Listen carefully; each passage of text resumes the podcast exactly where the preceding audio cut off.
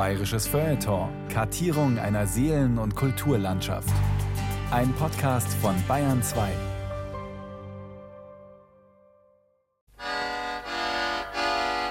Es pfeift der Wind, es braust das Meer, vom Ufer kommt ein Schiff daher.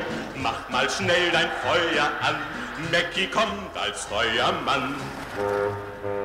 Biedermann mit Stacheln. Mecki und die Zauberer aus Gräfelfing. Eine Sendung von Carola Zinner. Für einige Zeit war es also die bekannteste Comicfigur.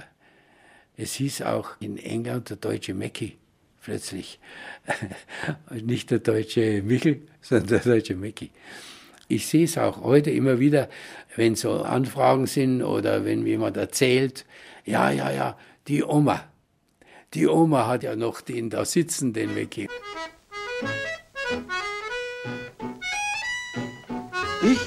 Bin Mackie der Schwienegel. Weil für mich ist immer nur der Igel. der Igelvater. Das ist die Geschichte des berühmtesten aller Igel. Er wurde geboren im Gräfelfinger Trickfilmstudio der Brüder Diel, feierte Erfolge als Hauptfigur im Schwarz-Weiß-Stummfilm Der Wettlauf zwischen dem Hasen und dem Igel und als Fotomodell für Postkarten. Nach dem Zweiten Weltkrieg wurde er Redaktionsmaskottchen einer Fernsehzeitung, machte als Hauptfigur einer wöchentlichen gezeichneten Bildergeschichte Karriere und wurde auf diese Art die populärste deutsche Comicfigur, die es je gab. Es klingt wie ein Märchen. Und genau damit hat es auch angefangen. Mit dem Märchen vom Hasen und dem Igel. Der Hase, der nach seiner Weise ein vornehmer Herr war und grausam hochfahrend dazu, sagte: Wie kommt es denn, dass du schon bei so frühem Morgen im Felde rumläufst? Ich gehe spazieren, sagte der Igel. Spazieren? lachte der Hase. Mich deucht, du könntest deine Beine auch wohl zu besseren Dingen gebrauchen. Diese Antwort verdroß den Igel ungeheuer, denn alles kann er vertragen, aber auf seine Beine lässt er nichts kommen, eben weil sie von Natur schief sind. Der Svinegel, wie die Hauptfigur in der plattdeutschen Originalfassung der Brüder Grimm heißt, bietet dem Hasen ein Wettrennen an und gewinnt. Dank des Einsatzes von Frau Svinegel, die genauso aussieht wie ihr Mann. Der Igel nahm seinen gewonnenen Golddukaten und die Flasche Branntwein, rief seine Frau aus der Furche ab und beide gingen vergnügt nach Hause. Und wenn sie nicht gestorben sind, leben sie noch heute. Und jetzt musst du immer mit dieser Figur arbeiten. Und das hockt dir wie so ein kleiner Gnom immer im Rücken. Und sagt weiter, weiter, weiter, was, jetzt mach das, mach das, mach das. Sehen Sie, das ist genau wie im großen Filmatelier. Da die Kamera, die Dekoration und die Scheinwerfer. Und ich der Star. Da habe ich schon manchmal etwas gelitten. Anton Diehl aus Gräfelfing ist der Sohn von Ferdinand Diehl und Haus- und Hoffotograf des berühmten Igels. Designer, Ausstatter, Betreuer. Auf Lebenszeit. Ich bin praktisch genauso alt wie der Mickey. Mein Geburtsjahr ist 1936 und der Mickey ist also 37 praktisch entstanden. Und ich bin also quasi mit ihm gewandert bis heute, wo er mich immer, immer, immer beschäftigt hat. Im Jahr 1936 galten die Diehl-Studios bereits als herausragend im Puppentrickfilm. Die Brüder Ferdinand und Hermann Diehl hatten zunächst in der Emelka gearbeitet, der Vorläuferin der späteren Bavaria, bevor sie im Dachgeschoss des elterlichen Hauses in Gräfelfing zusammen mit einem weiteren Bruder, dem Lehrer Paul Diehl, die eigene Produktion gründeten. Kaleb Storch war also dieser Anfang. Da hat man sich also bemüht, das überhaupt in Gang zu bringen. Und dann haben sie versucht, äh, so Puppenfilme zu machen, die als Beiprogramm für Filme liefen. Das ging also eine ganze Weile, bis dann Mitte der 30er Jahre hat man dann versucht, und das hat sicher mein Onkel Paul, hat Kontakt aufgenommen zur FWU. Dem Institut für Film und Bild in Wissenschaft und Unterricht, damals noch Reichsstelle für Unterrichtsfilm. Der Onkel Paul, der hatte natürlich zu den Schulmeistern einen guten Kontakt. Und dann hat man also Märchenfilme für die Schulen gemacht, ab da. Und hat dann einen Auftrag nach dem anderen gekriegt. Tischlein deck dich, die sieben Raben, der gestiefelte Kater und Dornröschen. Hermann Diehl, der Maler und Bildhauer, ist in erster Linie zuständig für die Puppen und die Szenerie. Ferdinand führt die Figuren und kümmert sich um Regie und Technik. In zwölf Jahren entstehen 34 Filme, darunter auch der Streifen mit dem später so berühmten Stacheltier. Diese Fabel hat mein Vater interessiert, das wäre wunderbar zu machen. Und die waren sehr skeptisch. Machen Sie mal einen Streifen, einen Teil. Nein, schließen wir uns oder nicht. Und dann hat er Figur fertig gemacht, gell?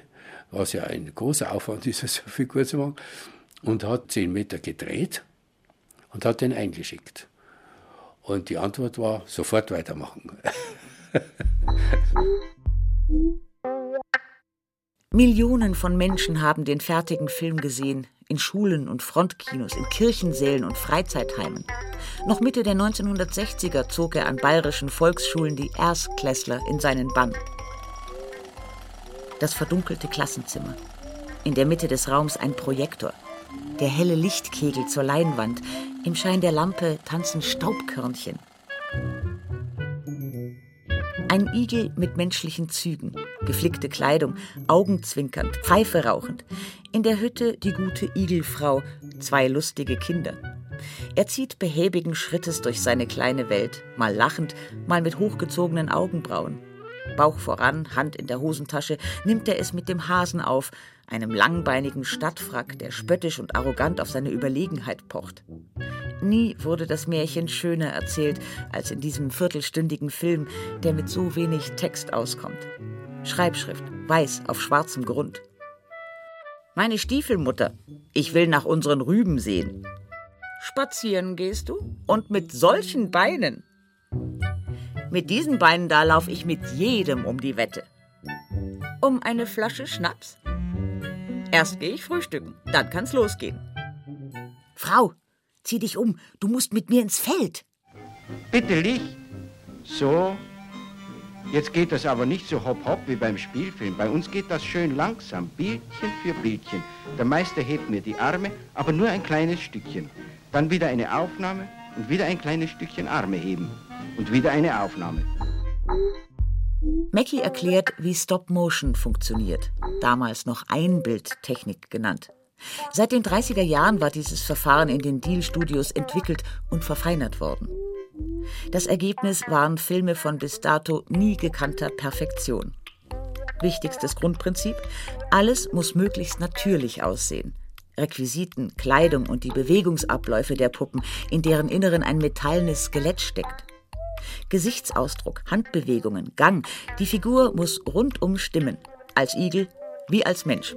Wie bewegt sich der? Wie kommt der Igel daher? Der kann schon so laufen, aber nein, der, der muss so watscheln. Es war im Atelier auch völlige Ruhe und da durfte nicht gestört werden. Weil, wenn ich jetzt eine Figur führe, dann geht es. Aber er hatte zum Beispiel eine Szene, wo sieben Zwerge arbeiten. Und der eine hat gehammert, der andere hat gesägt und der dritte hat dann Kiwi Wasser dann übertragen und so weiter. Und dass er genau wusste, von dem muss der Arm hochgehen, bei dem muss der Arm runtergehen, der muss der linke Fuß vor, bei dem muss der rechte Fuß hinter. Und das pro Bild. Wie viele Bildchen hatten Sie und Beifilm? 60.000. Das ist ja Wahnsinn. Das soll ich aushalten. Das dauert ja Monate. Ein Thema allerdings wird im Imagefilm von 1951 nicht erwähnt. Das Geheimnis des wechselnden Gesichtsausdruckes, der den Puppen ihre täuschende Lebensechtheit verleiht und den Brüdern Diel einen ehrenvollen Spitznamen einbringt: die Zauberer aus Gräfelfing. Anton Diel zeigt auf ein Foto. Das ist der Kopf und da sind die Einsätze. Das heißt, das ist jetzt der Kopf ohne Einsätze. Man konnte die Augen verändern und man konnte den Mund verändern. Der Filmstar als Gespensterigel. Wo sich im Gesicht Augen und Mund befinden sollten, gähnen dunkle Löcher. Nur Stirn- und Nasenbereich sind vorhanden. Daneben in einer Art Schaukasten ist der fehlende Rest. Mini-Glasaugen im Zweierset, winzige Unterkiefer samt Lippen. Prothesen aus einem Zwergendentallabor. Und im Einbildverfahren war es ja so, dass man immer ein Bild gemacht hat, hat dann den Mundeinsatz praktisch rausgenommen, einen anderen Mundansatz rein, wo der Mund etwas weiter geöffnet war, und hat dann wieder ein Bild gemacht. Und dann hat man wieder die Veränderung, sowohl im Gesicht als auch in der Bewegung. Also er konnte sprechen, er konnte blinzeln, Und da schließt er den Mund, er ganz geschlossen. Und dann ist dann seitlich die Lippe ein bisschen runtergezogen, wo er die Pfeife reinsteckt in den Mund und dann raucht. Später hat er aufgehört damit, vernünftigerweise. RZU, wer Rundfunk hört, Wer Fernsehen hat, ob auf dem Land, ob in der Stadt, der ruft mit unserem Mackie auf. Hört zu, gehört in jedes Haus. Jede Woche gab es die und das erste, wenn das Heft in den Haushalt kam, dann durfte ich mir das anschauen und dann irgendwann durfte ich mir auch die letzte Seite rausreißen und die sammeln und das ist dann auf irgendwelchen Umzügen kaputt gegangen. Und dann habe ich irgendwie auf Flohmärkten und über solche Kanäle habe ich dann wieder meine Mackie-Seiten zurückbekommen.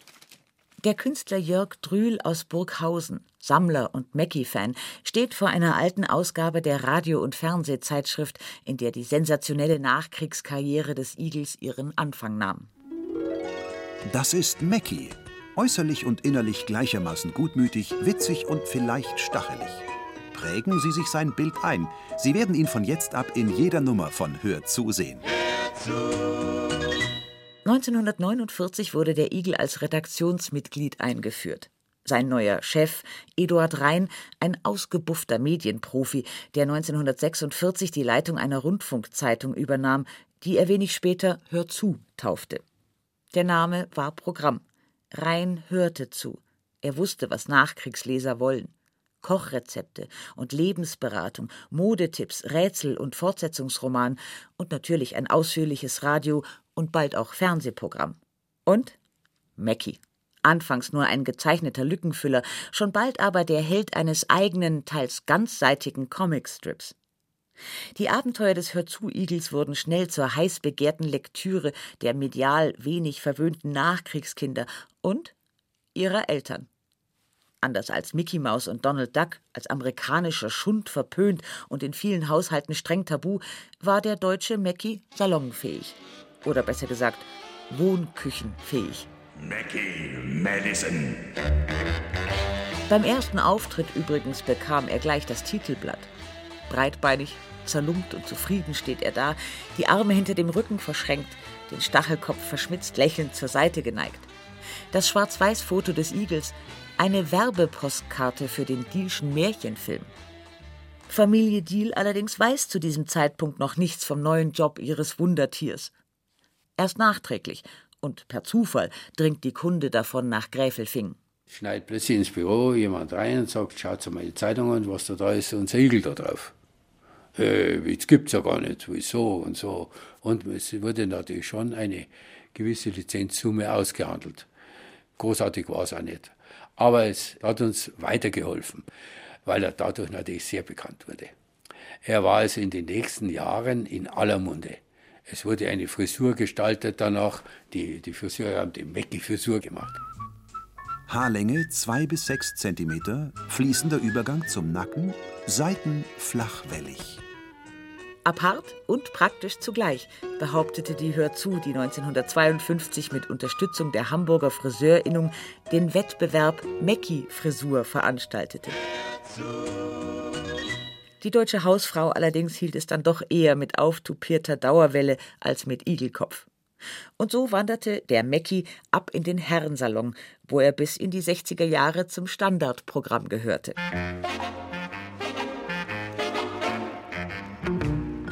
Ein anderer Reklamegag der Illustrierten, der weiße Hubschrauber, in dem 1956 ein echter Mackie oder jedenfalls sowas ähnliches zu seinen Fans reiste, die in ausgesuchten Städten Hör zu, Fähnchen schwenkend auf ihn warteten.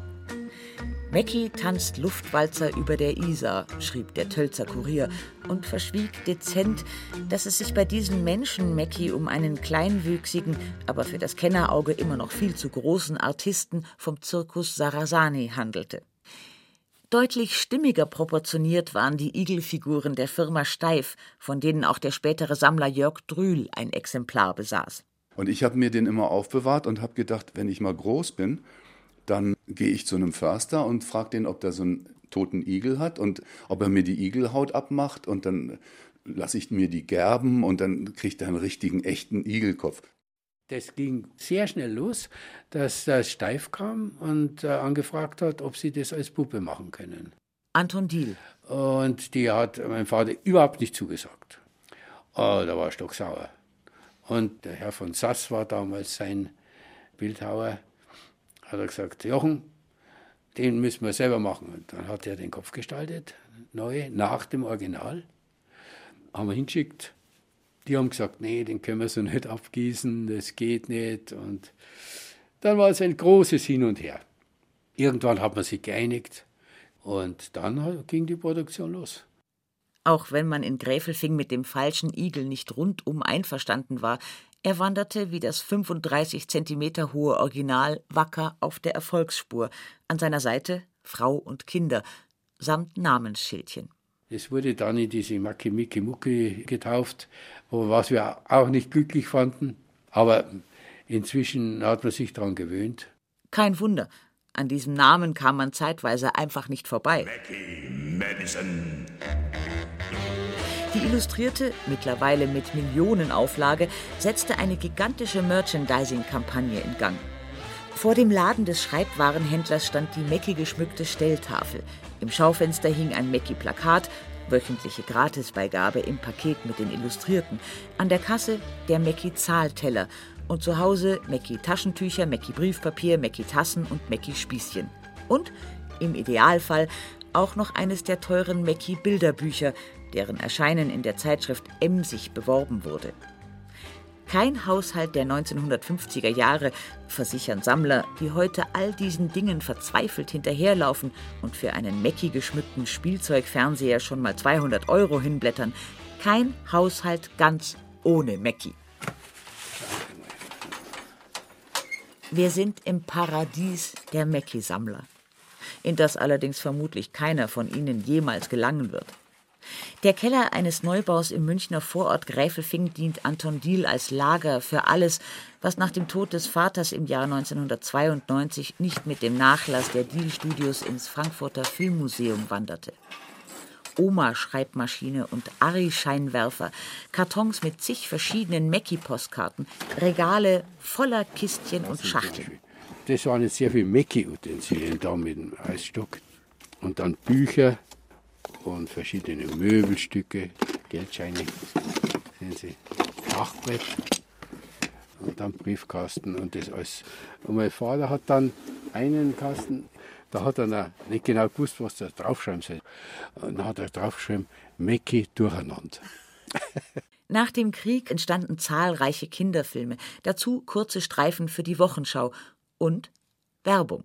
Wer gab dir dieses Kleidungsstück so weich und warm, so leicht und schick? Man sieht so etwas selten heut. Der Fipsi lächelt hoch erfreut. Kopf Miller Pasing, sagt er leise. Das große Haus der kleinen Preise. Die Auftragslage ist gut. In den großen Blechschränken des Studios stapeln sich die Filmrollen. Und dann eines Tages hieß es, oh, das ist alles Zelluloid. Es wird verboten, die privat zu lagern. Entweder ins Lager geben, äh, in die Bavaria, oder umkopieren. Au, wir, da war natürlich da gestanden. Da haben wir gesagt, was machen wir jetzt? Und dann hieß es also, ein Teil wird umkopiert auf Nonflamm. Die wichtigsten Sachen. Was gar nicht anders geht, wird in Bavaria eingelagert und das andere alles Zeug weg. Dann haben wir das ganze Zeug angezündet. In der Kieskurve haben wir die Filme geschmissen und haben das angezündet. Es war ein tolles Feuerwerk. Mackie-Aufnahmen blieben natürlich verschont. Die gelegentlichen Kinoauftritte des Stars sind Publikumsrenner. Er fordert die Deutschen auf, zur Wahl zu gehen, gießt versehentlich den Stachelkopf seiner Frau, den er für einen Kaktus hält, und gibt im Dienste der Hör zu sogar den Revue-Tänzer. Auf glänzendem Parkett wackelt er elegant auf die Kamera zu, links und rechts umrahmt von einem zwölfköpfigen Filmballett, bestehend aus lauter Steifmeckis.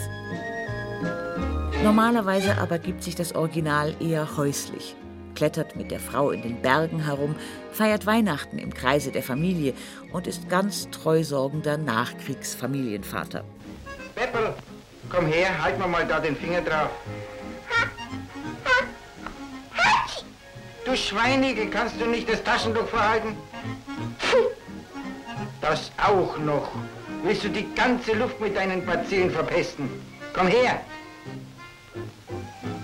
Du Mutter, ich glaub, der Kerl hat Fieber. Steck ihn gleich ins Bett und gib ihm Fliedertee und Aspirin, dass er schwitzt wie ein Pferd. Ich hab gesagt, Menschenskinder, Vater, du warst ein richtiger Macho. Immerhin ein guter Macho.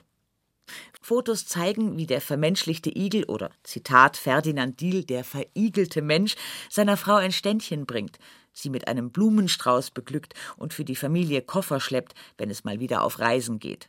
Wir kommen. Herzliche Grüße und was sich liebt, das neckt sich. Szenen deutschen Kleinbürgerglücks, voll leisem Humor, festgehalten auf unzähligen Postkarten durch Ferdinand und Anton Diehl, die ihren Star dafür immer wieder neu in Szene setzen. Der war grau. Der war wie ein Igel ist, grau. Die Lippen waren hellgrau. Die Nase schwarz, wie es war schon. Aber das waren lauter Grautöne. Und ab dem, auf der 50er Jahr, also 50er Jahr, wo er dann eher als er zu Mackie vermarktet wurde.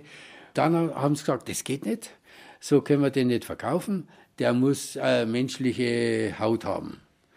Und dann wurde er umgemalt und die Lippen rot gemalt, also die Lippen dunkler als die Hautfarbe und da war die Lippen heller als die Hautfarbe. Und dann ist so, er musste natürlich immer wieder restauriert werden. Erstens haben wir gearbeitet mit ihm, dann sind ja das auch echte Igelhaare, die da alle unten reingearbeitet worden sind. Und das geht natürlich mit der Zeit auch ein bisschen kaputt. Und dann hat er mal eine Schwarz-Weiß-Postkarten gehabt, einen kleinen Christbaum, und die stehen da, sie kann mit dem Puppel und so, und Kerzen anzünden, und plötzlich hat er brennt. Haben sie nicht aufpasst, richtig? Ist eine Flamme übergesprungen und hat ihm nach vorne gleich Stacheln da angesenkt. Gell. Die waren dann nicht mehr spitz, sondern haben so kleine Perlen drauf gehabt. Muss man auch wieder restaurieren dann. Und solche Unfälle natürlich verändern auch so viel langsam ein bisschen. Gell. Dann zieht Anton Diehl ein ganz besonderes Schätzchen aus einer Kiste. Das ist ein Igelbalg und das ist ganz eine harte Haut. Sehen Sie, da ist das ausgeschnitten worden und so dann auf den Kopf aufgebracht. Unsere Frau Rapp, die das in erster Linie gemacht hat, die hat dann immer mit Tüchern und Zeitungspapier, hat sie das umwickelt praktisch und nur so dann bearbeitet, weil da sticht man sich furchtbar. Die sind sauscharf. Mich wundert ja, dass das alles nur so gut erhalten ist. Und in diesem Überfluss. Die präparierten Überreste von mindestens vier Igeln befinden sich im Karton. Stachelkopfersatzmaterial in Hülle und Fülle. Auch für Jörg Drüls Mecki-Puppe, leider nicht mehr vorhanden, sprenge da noch genug raus für ein echtes Igeltoupet. Wir haben einige Bekannte gehabt, die viel unterwegs waren. Die kamen da immer wieder daher mit, mit so einem Igelfalk. Dass sogar der Präparator sich da geweigert hat, hat er gesagt, äh, Herr Diel, sind so gut, bringen Sie mir nicht mehr solche Dinge, das ist so kreislich. Weil das immer vom Auto zusammengefahrene Igel waren. Mehr Nachschub ist wohl auch nicht mehr nötig. Der Dielsche Igel, bis vor kurzem noch als Postkartenmodell im Einsatz, ist mittlerweile aus Altersgründen in Pension gegangen. Kein Problem für einen, der es sich schon immer gern gemütlich gemacht hat. Und wer weiß, vielleicht wird er ja doch irgendwann noch mal gebraucht. Eine Karte wollte ich noch machen. Vielleicht mache ich sie auch noch. Aber da steht mit dem Totenkopf in der Hand diesen Hamlet sein oder nicht sein? Das ist hier die Frage.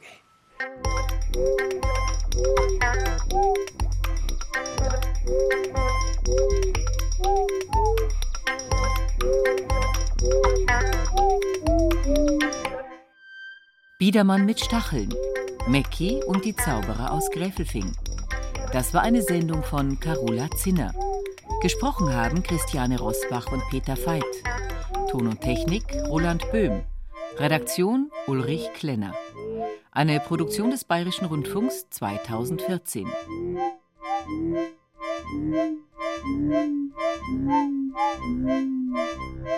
Musik